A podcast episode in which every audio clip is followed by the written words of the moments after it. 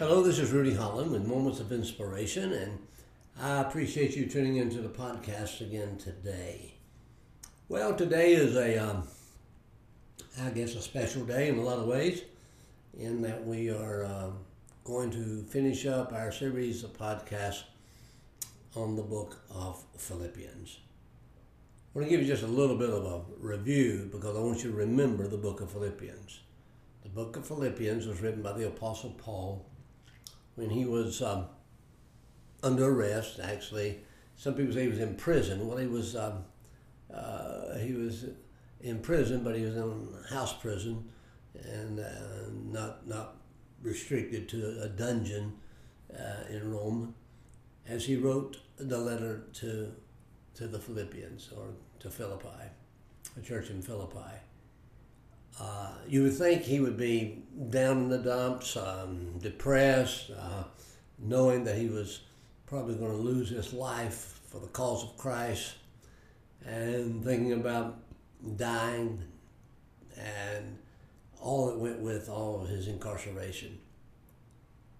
Yet he writes a book which theme is Rejoice in the Lord always, and again I say rejoice. The theme of the book is joy.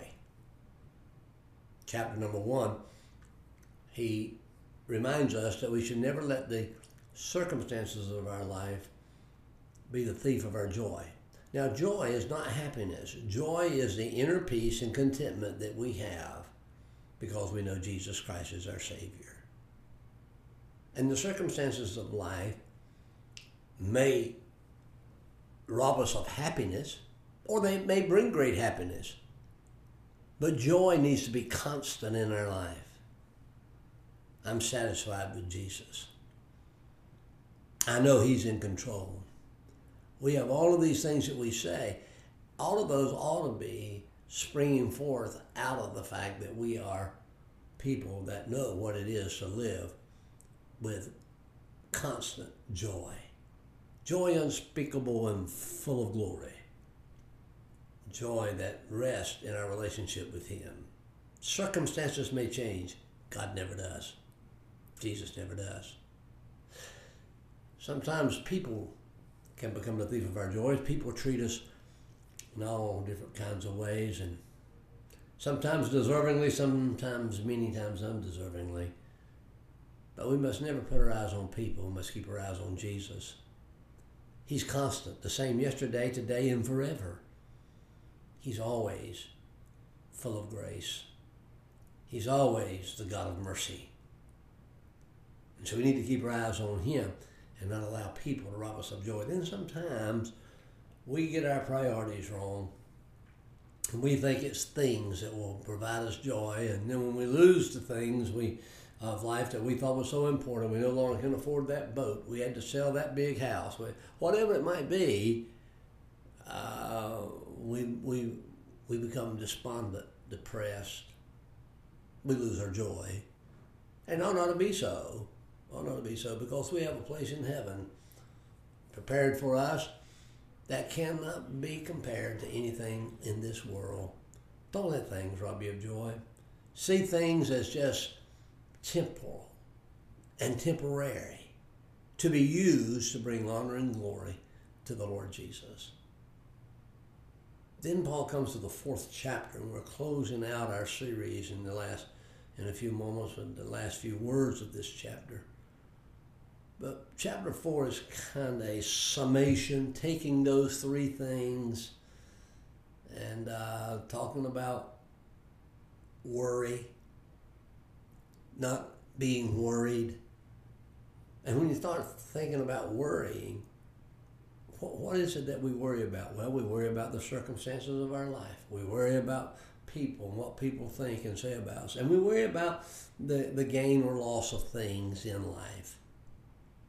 And so the 4th chapter Paul wraps it all up. And then in the last few verses of the chapter, he gives us what I've labeled and called in recent podcasts, nuggets that we can hold on to. Nuggets like that we can live a contented life. He said, I've learned in whatsoever state I am, therewith to be content. Wherever I am in life, rich, poor, whatever it might be, in Christ Jesus I can live a contented life. Then he gives us another nugget. He said, well, in verse 13, I can do all things through Christ, excuse me, which strengtheneth me. You know, that doesn't mean I can do anything I want to do, but it does mean I can do everything that God wants me to do. He'll give me the strength to do it. Then he gives us another nugget. A promise, if you please. In verse number 19, he says, excuse me. He says, but my God shall supply all of your need according to his riches in glory by Christ Jesus. Now let me remind you, Paul is a prisoner. Let me remind you, Paul knows that sometime in the future he's going to stand trial for his life, and he's probably pretty well convinced he's going to die for the cause of Christ. And yet, he gives us all of this encouragement so that we might rejoice in the Lord always. And again, I say rejoice. Now, I want to close out my series of podcasts on the book of Philippians by looking at Paul's salutation, his salute, if you please, to those to whom he is writing. And if you have your Bibles, you can note with me verse 21 and verse 22 and 23 as we close our series of discussions and podcasts from the book of Philippians. Paul says, salute every saint in Christ Jesus. Now I'm going to read and make comment. And in the South, we would say, Paul said, tell everybody I said howdy. Say a hello, salute them, greet them for me. And then he said, oh, and by the way, all of the brethren, those that are saved, Christians, Christian brethren, which are with me, greet you. So then he says, now tell everybody we said hello. And then he says, all the saints salute you. And here's where I want to focus our attention, on the very next statement. Chiefly they that are of Caesar's household. And the grace of our Lord Jesus be with you all. Amen. Chiefly they that are of Caesar's household. Could you imagine what Paul was saying? May I suggest to you? Paul saw his incarceration as an opportunity. You know, sometimes we look at our dilemmas in life, our tribulations, our trials, and we only see the negative. Paul saw them as an opportunity. He had no doubt guards that were assigned to have charge over him, and he saw that as an opportunity to share the gospel, tell them about Jesus. And so he saw his dilemma, his troubles, his problems as an opportunity. I could tell many stories, but let me just relate one recently. It recently happened. There was a great tragedy that happened in a particular church, and a young lady was killed in an accident. And the funeral was quite large. And the pastor came up and said all the niceties and did all the things that he should have done to try to encourage and comfort the hearts of the family and the friends. But in the end of the day, at the end of the service, he said, let me share with you. And he gave the gospel of the Lord Jesus. He talked about how that death is an inescapable appointment for all of us. And then, unassumingly, he gave a plea. If you do not know Jesus as your Savior and you'd like to invite him into your life today, would you raise your hand? Some 20 people raised their hand, and he then shared with them how to invite Christ into their life. Now, there's some who are listening to that and they say, well, I don't think you ought to do that at a funeral. A funeral is an opportunity to share the gospel. And you say, well, do you really think those people mean it? I don't know. I'll let you know when we get to heaven. But they sure had an opportunity to mean it. You see, sometimes we look at the darkest hours of our life and we only see the darkness. When God says, light a candle. Light a candle is an opportunity. You know, I'm often on airplanes, and I don't always, as a matter of fact, rarely, but occasionally God will speak to me about speaking to somebody sitting with me or near me about the gospel. And I've had the privilege of sharing the gospel with some unusual situations. I remember I was sitting on the plane, and I noted this lady. She was not close enough for me to speak to, but I could tell she was just raw. And we got off the plane, and I spoke to her. She seemed to not know where to go. I said, could I help you? And she said, I'm going to such and such a gate for whatever. And I said, I understand. And she looked at me. She said, you're a minister, aren't you? And I said, yes, I am. And she began to weep. She said, God sent you for me. And she poured her heart out, and we were able to pray together. All I'm saying is, Paul saw him being a prisoner as an opportunity, not as a punishment, not as a negative, but as a positive. So when he closes the letter, he says, chiefly those of Caesar's household, well, they salute you. They send you greetings. He was talking about those people he led to Christ. That's what I'm trying to tell you. He had taken what seemed to be a negative, turned it into a positive. Let me ask you,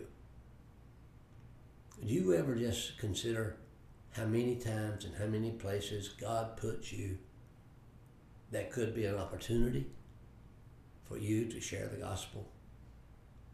Maybe God just put you in that place for that person to share with them that they might come to know the Lord Jesus as their Savior.